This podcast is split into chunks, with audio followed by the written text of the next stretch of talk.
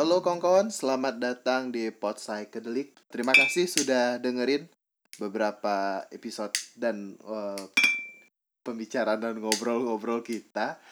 Pada hari ini kita bakalan ngobrol bersama dua orang kawan, yaitu ada Bang Randi Raymana. Halo Bang. Halo. Dan juga ada Setia Subakti. Halo. Kecil-kecil ya suaranya. Karena kemarin kita sama Bang Randi sempat bahas soal sejarah Sumatera Barat dan sempat menyinggung tentang PRRI, Pemerintahan Revolusional Republik Indonesia. Mungkin kita bakalan ngobrol ini bersama dua orang kawan ini. Karena ada yang nanya ya, Iya Bang, jadi hebatnya Pod Psychedelic walaupun kita berpikir tidak ada yang dengar. Ada juga yang request, Bang, bahas PRRI Bang, bahas PRRI. Udah, kita coba bahas PRRI. Sebenarnya apa sih yang menarik dari PRRI ini menurut Bang Randi? Kalau yang menarik atau tidak menarik itu sebetulnya kita harus mencoba beranjak dari melihat sejarah itu menarik atau tidaknya. Itu mungkin menjadi bagiannya penulisan sejarah populer nanti. Nah, sejarah populer ini bisa kita bahas di kesempatan yang lain. Jadi kalau soal PRRI, pertama yang perlu saya sampaikan mungkin ini, saya belum pernah membuat karya yang utuh dan mendalam tentang PRRI. Jadi mungkin apa yang saya bicarakan ya, Emi, ya, mungkin ya cuman kulitnya saja dan apa yang belum dibahas dalam diskursus sejarah mengenai PRRI selama ini. Kayak mungkin itu saja yang bisa kita ceritakan, kita bahas. Oke, back. Lagi sibuk ya. Tapi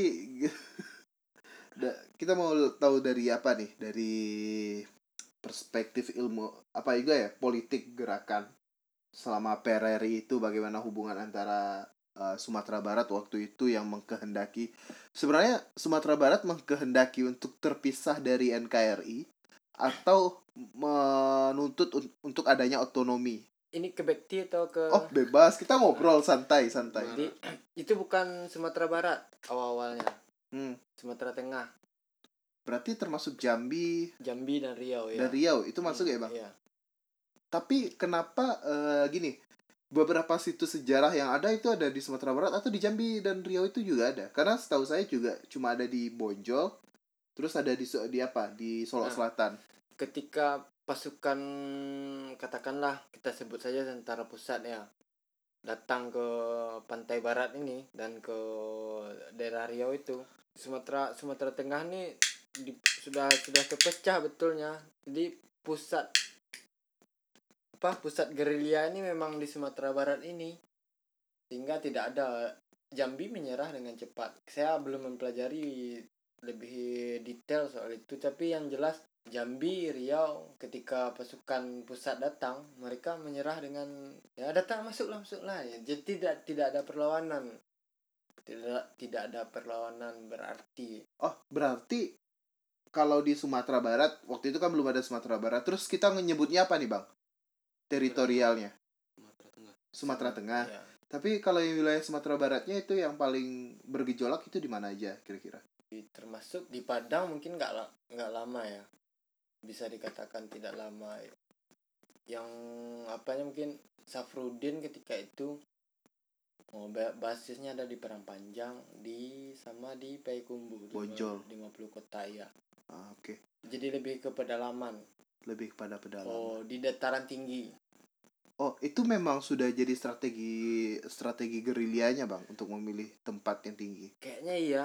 Nah, ini menariknya soal gerilya, taktik apa PRRI, pasukan PRRI ini. Gerilya ya. Jadi apa yang paling diandalkan oleh pasukan PRRI adalah pengalaman ketika mereka berperang dengan Belanda. Jadi perlu diingat,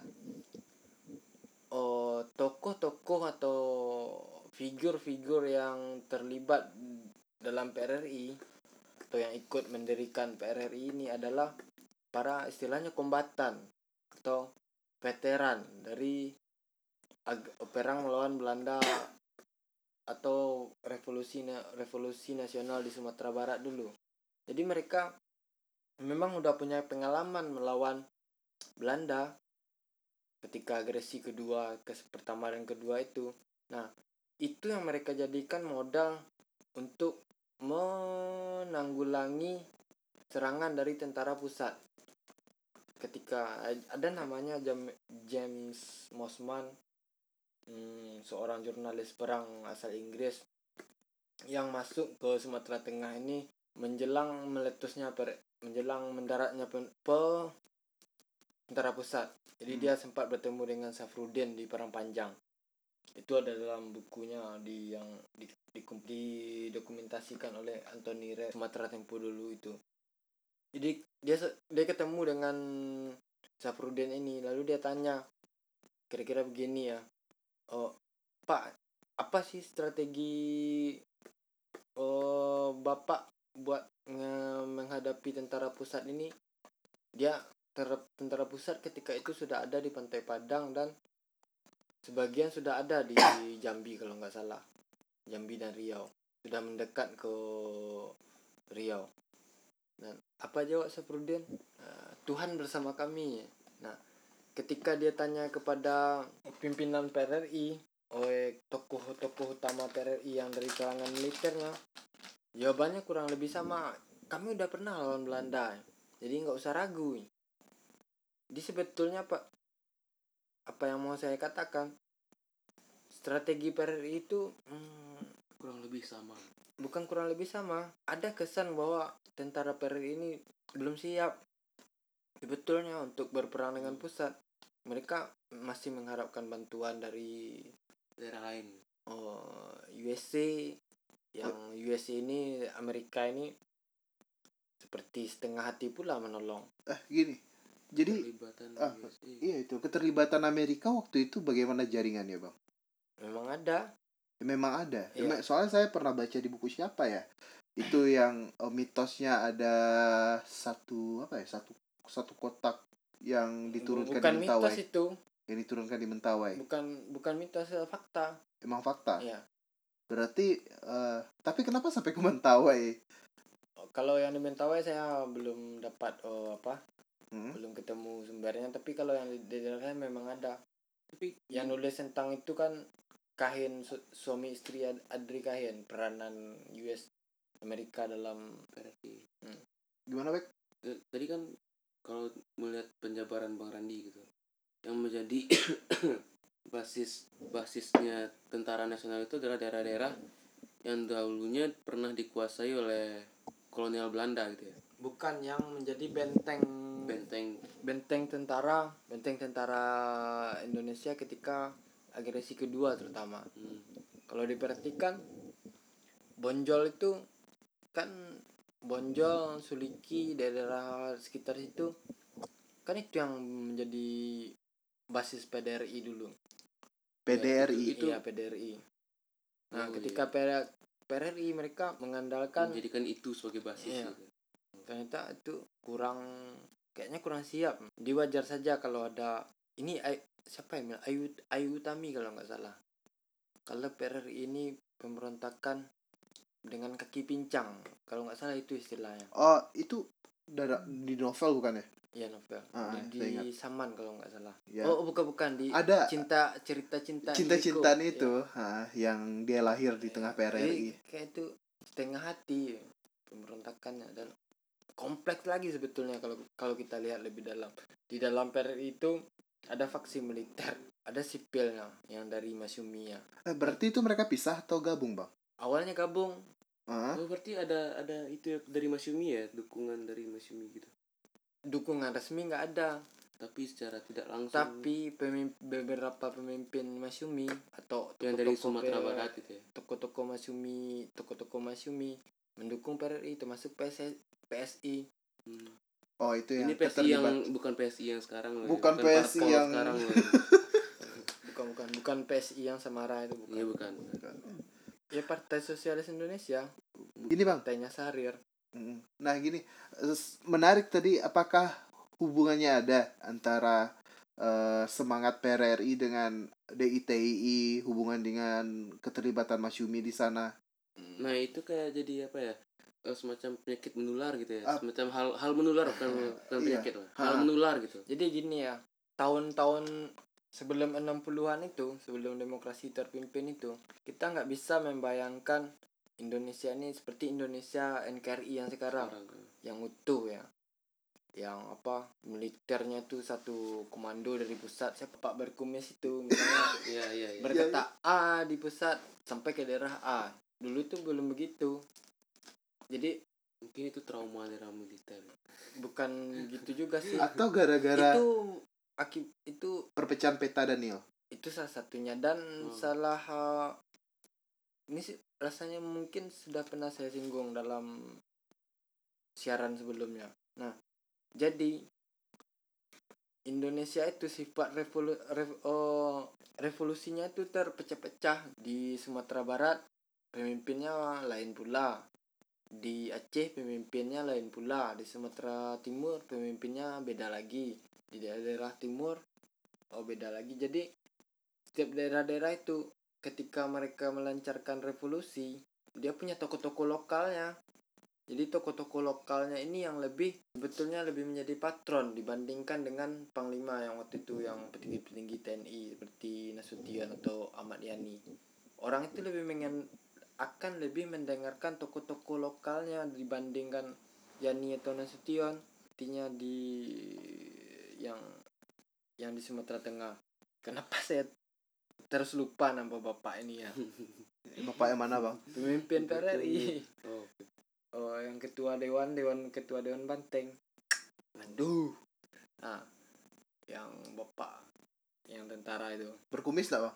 Enggak. Orang yang di Sumatera Barat, pasukan gerilya, angkatan-angkatan orang-orang bersenjata ini akan lebih mendengarkan perkataan bapak ini dibandingkan itu, karena sifat revolusinya itu memang kayak gitu, kayak daerah Hana. Ini ada lagi kaitannya dengan zaman Jepang. Kalau mau dibahas mungkin panjang lagi, tapi perlu juga disinggungnya. Jadi zaman Jepang itu kan membagi-bagi setiap wilayah.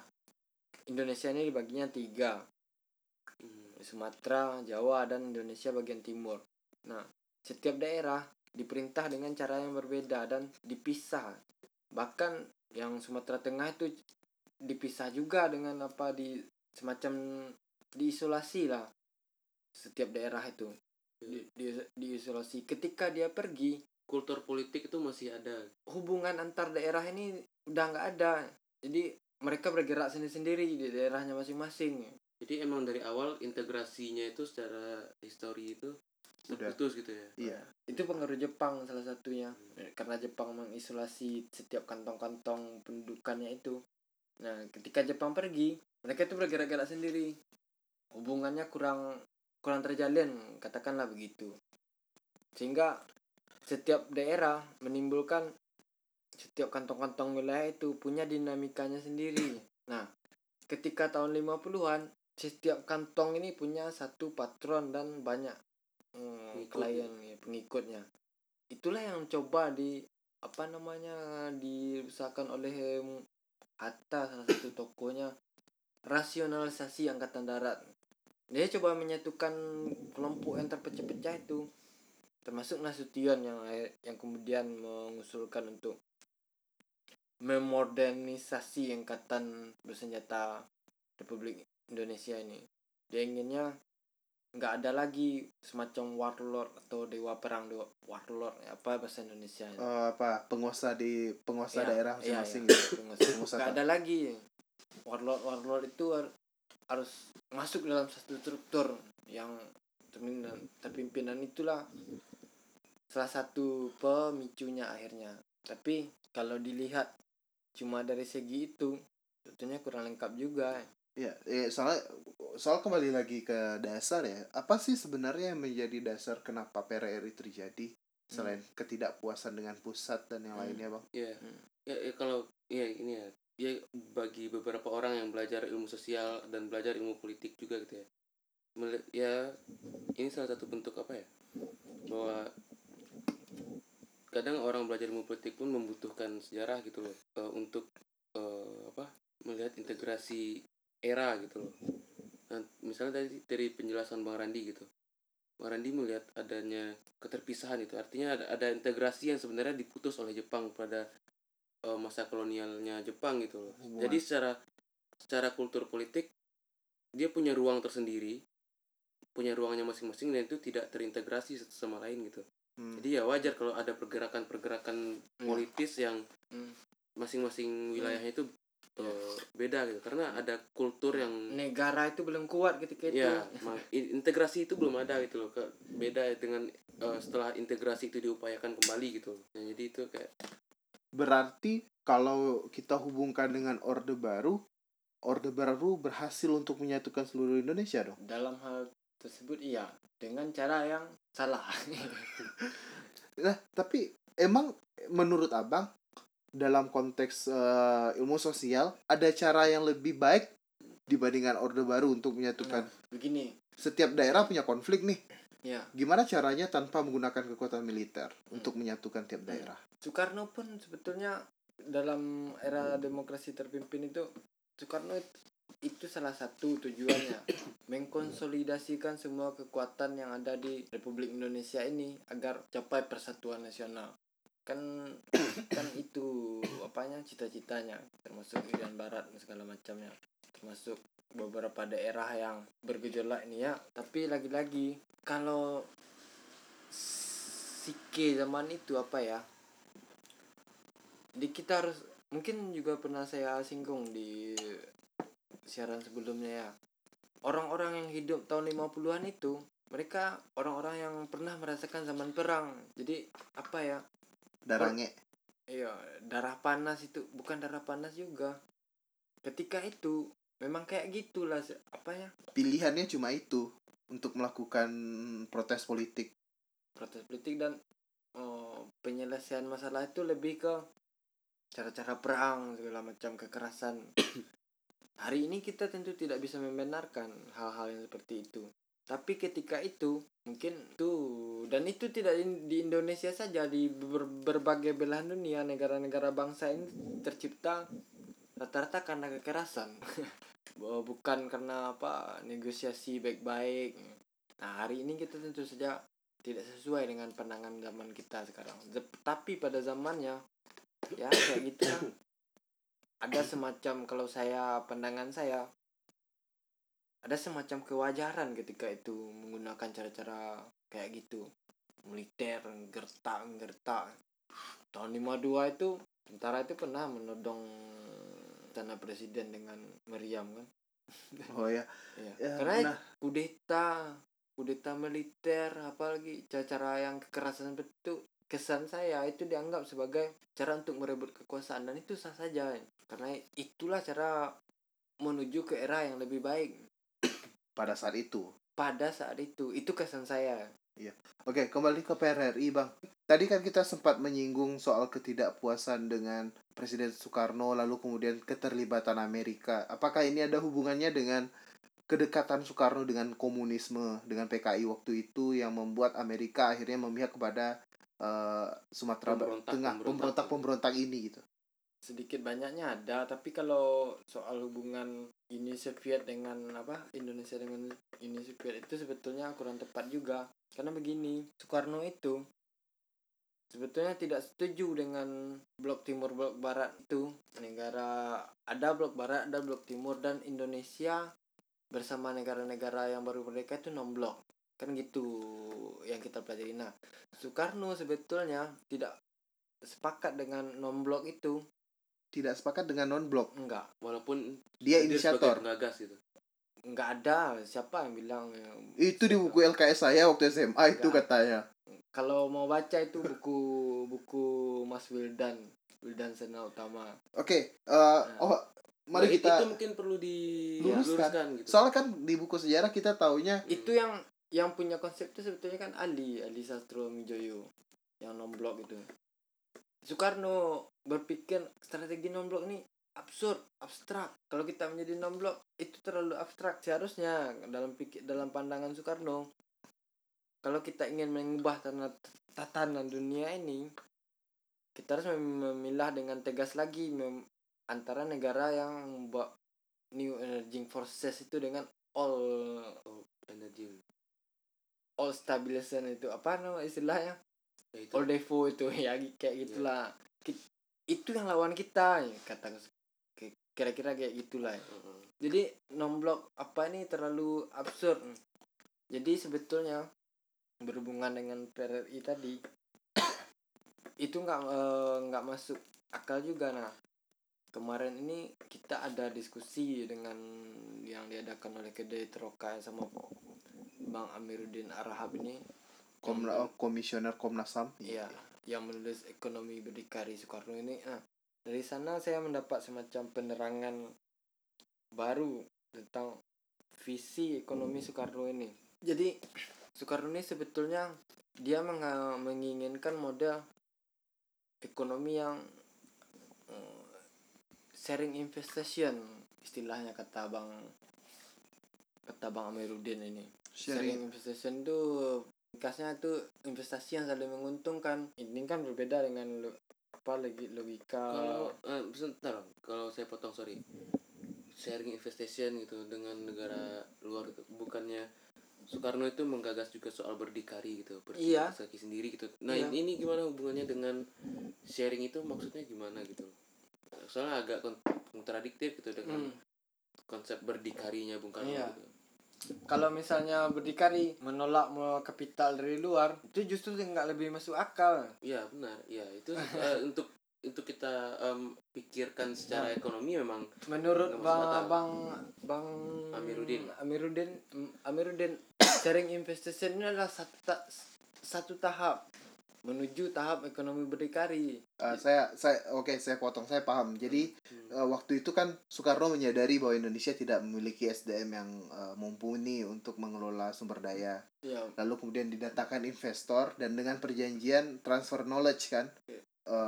Termasuk itu. Dan mereka dan investor itu cuma diberi waktu tidak sampai 50 tahun seperti sekarang. 90 tahun kalau sekarang. Oh, omnibus law.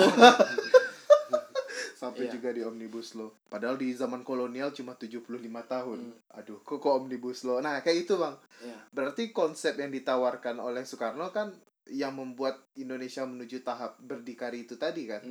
Iya. Yeah. Tapi tanpa mengorbankan kedaulatan nasionalnya. Iya, yeah. Maksudnya tanpa menolak kedatangan investor. Bukan menolak, bukan anti investasi. Soekarno sadar kalau kapital investasi itu butuh. Kapital swasta itu Indonesia belum punya yang kuat karena warisan kolonialnya, yang diwariskan dari kolonialnya memang kayak gitu, nggak ada perjuasi nasional yang kuatnya. Makanya kita butuh kelas menengah itu terputus dan juga gagal dibangun. Gagal dibangun oleh kolonial itu kan.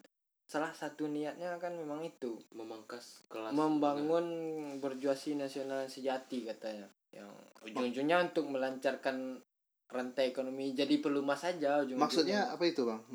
Menciptakan berjuasi nasionalis. Kelas menengah yang punya modal sendiri, punya apa sendiri, sehingga dia dapat meredistribusi kekayaannya kepada apa? Borjuis baru ini. Iya, kayak gitulah. Kalau di kampung sehingga ekonomi itu jalan kan yeah. Kan logikanya kan gitu. Yeah. Ternyata enggak kan, bisa digagal. Nah, ini tentunya di sini bisa dibacanya. Yeah. Bagaimana kayak kegagalannya. Nah, jadi kayak gitu. Jadi hubungannya dengan kembali ke PRRI tadi, gimana tadi pertanyaannya? Oh ini, apakah keberpihakan Amerika kepada pemberontak-pemberontak ini karena ada hubungannya dengan keberpihakan Soekarno yang agak ke kiri sedikit waktu itu? Ya karena ke arah kebijakan ekonomi tadi ya bisa jadi, dan arahnya memang nampaknya ke sana. Soalnya kalau dilihat timeline kan KTT non-blok itu 55. Ya kan, Bang? Lalu kemudian terpimpin itu 59 kan. Iya. Itu kan udah ada perubahan sikap Soekarno kan. Iya. Yang akhirnya agak ke kiri sedikit waktu itu. Oh, jadi kita bisa fase-fasekan pemikiran Soekarno ini gitu. Kalau menurut saya itu merupakan hal yang cukup penting karena kedekatan Soekarno mendekati era 60-an dengan DNID dan juga gerakan kiri PKI waktu itu. Sebetulnya lebih kompleks ya. Benar. Kadang saya belum mendalami juga sebetulnya, hanya tahu kulit-kulitnya saja. Soekarno dengan beberapa pertimbangan akhirnya lebih ke Cina akhirnya. Oh, ke Tiongkok ya. Iya, agak mengabaikan Soviet. Itu sebenarnya lebih kompleks sih. Ya. Tapi itu ada hubungannya dengan PRRI nggak, Pak? Dalam hubungannya dengan PRRI mungkin barangkali itu lebih ke bagaimana ini, kalau kita baca buku apa, Kahin, suami istri Kahin, Audrey dan apa nama suaminya, Kahin juga ujungnya. Kita sebut Kahin bersuami istri. Ya, suami istri Kahin. Ya. Ya memang ada hubungannya dengan itu. Dengan bagaimana, ringkasnya begini, bagaimana Indonesia ini kan punya beberapa titik minyak dan sumber daya alam lainnya. Nah, bagaimana sumber daya ini mau dikelola? Apakah peran negara lebih besar atau peran swasta lebih besar? Kalau Amerika menginginkan bentuknya agak ke lebih swasta. Nah, kalau sementara Soekarno beratnya ke negara, ke versi sosialisnya. Kalau sementara Amerika yang lebih agak liberalnya, nah, kayak gitu. Itu tadi gimana soal sharing investasi itu gitu. Kalau misalnya Soekarno ingin negara yang mengelola penuh gitu ya. Soal sumber daya. Nah, ini kan dia punya gagasan soal sharing dalam hal investasi tadi gitu. Artinya kan ada bentuk liberasi ekonomi. Ya, ekonomi gitu. Tapi terbatas. Bukan kayak sepenuhnya. Itu sih yang saya tangkap dari penjelasan Bang Amirudin. Saya juga mau pelajari lebih dalam soal itu, soalnya masalah itu kayaknya. Dan perlu juga, memang perlu dipelajari. Soalnya kan selama ini kita cuma mengetahuinya PRRI muncul karena ketidakpuasan Sumatera Tengah dengan kebijakan pusat gitu. Sejauh ini kan kita pahamnya bahwa PRRI muncul karena ketidakpuasan pusat dengan ketidakpuasan daerah dengan pusat. Kita tidak jarang mengulik permasalahan tendensi ekonomi di sana, lalu kemudian bagaimana sikap Soekarno waktu itu. Dan mungkin sebelum kita lanjutin podcast ini, kita bakalan bagi jadi dua lagi karena juga udah cukup panjang. Terima kasih buat yang udah denger. Kita bakal lanjut ke podcast bagian kedua tentang PRRI. Terima kasih.